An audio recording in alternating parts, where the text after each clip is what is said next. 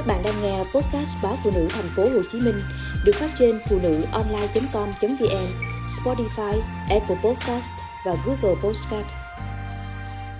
Hóc đường thở, tai nạn nguy hiểm nhất đối với trẻ em trong mùa Tết. Ngày Tết trẻ em nhập viện do hóc hạt hướng dương, hạt bí, hạt sen, đậu phộng, đậu nành sấy, vân vân tăng 40% so với ngày thường. Các bác sĩ cảnh báo tai nạn hóc đường thở khiến trẻ có thể tử vong trong tích tắc. Ngồi chăm sóc cháu, sau ca nội soi lấy hạt đậu phộng rang ra khỏi đường thở, bà Đỗ Thị An, 62 tuổi, ở Đồng Nai cho biết, cháu bà 23 tháng tuổi đang ăn đậu phộng thì người nhà dùng cây kim khâu đâm vào ngón tay của bé để gỡ dầm ra. Bị đau bất ngờ, bé khóc thét khiến hạt đậu phộng rơi vào đường thở.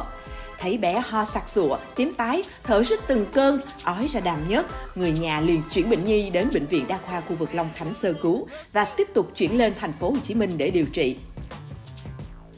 Bác sĩ của khoa cấp cứu bệnh viện Di đồng 1 thành phố Hồ Chí Minh cảnh báo, so với ngày thường, trẻ bị hóc dị vật đường thở tăng khoảng 40% khi Tết về. Nhất là trẻ ở độ tuổi 2 đến 3 tuổi hay ngậm đồ ăn, phản xạ hầu họng chưa tốt. Trẻ đang ngậm hạt, dù trẻ khóc la, cười giỡn, té ngã, cũng nhiều nguy cơ bị hóc dị vật đường thở.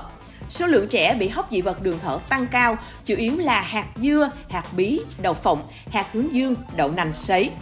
Về cơ bản, các loại hạt này rất tốt cho sức khỏe, nhưng do đường kính của chúng dưới 1cm, rất dễ làm cho trẻ bị hóc. Những hạt này không may hít thẳng vào phổi sẽ dễ tử vong ngay nếu không được cấp cứu kịp thời. Bệnh viện Nhi đồng 1 đã có trường hợp trẻ được đưa vào bệnh viện tím tái và không thể cứu chữa. Đặc biệt, từ mùng 1 Tết trở đi, phụ huynh hay dọn đồ ăn la liệt trên bàn đón khách mà không quan sát con trẻ. Với các loại thức ăn này sẽ rất nguy hiểm. Khi trẻ đang ăn, chơi đùa, đột nhiên bị sặc, mặt tím tái, thở dốc và ngất xỉu, khả năng là trẻ đã bị hóc dị vật. Tùy theo độ tuổi của trẻ, người thân sẽ dùng những phương pháp thích hợp để cấp cứu ngay vì tính mạng của trẻ được tính theo từng giây. Với trẻ dưới 2 tuổi, nên cho trẻ nằm ngửa, đầu thấp hơn thân, thực hiện phương pháp ấn ngực, vỗ lưng. Với trẻ lớn hơn nên ẩm trẻ lên, ép bụng mạnh đột ngột để tăng áp lực trong đường thở và tống dị vật ra ngoài. Nhưng nếu dị vật bị kẹt lại, hơi thở trẻ tăng lên dồn dập, sau đó ngưng thở, tím tái, thậm chí ngất xỉu. Lúc này gia đình hãy bình tĩnh và sơ cứu ngay lập tức, nếu không trẻ có thể tử vong trong tích tắc. Bên cạnh đó, việc trẻ tự nhét hạt đậu nành vào mũi và tai cũng rất hay gặp. Bệnh nhi nhập viện chủ yếu ở trẻ tầm 3 đến 4 tuổi. Đây là độ tuổi tò mò khám phá. Chúng nghĩ ra rất nhiều trò chơi, hành động mà người lớn không thể ngờ tới. Trong đó có trẻ tự nhét dị vật vào mũi, tai và xem đó như một sở thích. Mùa Tết lại trở thành một dịp để trẻ thực hiện các hành vi này. Thông thường khi trẻ bị chảy nước mũi, người nhà sẽ nghĩ do cảm cúm. Trong khi nếu như bị cảm, nước mũi chỉ chảy ra hai bên mũi, còn nếu trẻ có biểu hiện khó thở, nước mũi chỉ chảy ra ở một bên. Khi đó, phải nghi ngờ ngay đến việc trẻ tự nhét hạt vào mũi, gây nên tình trạng trên.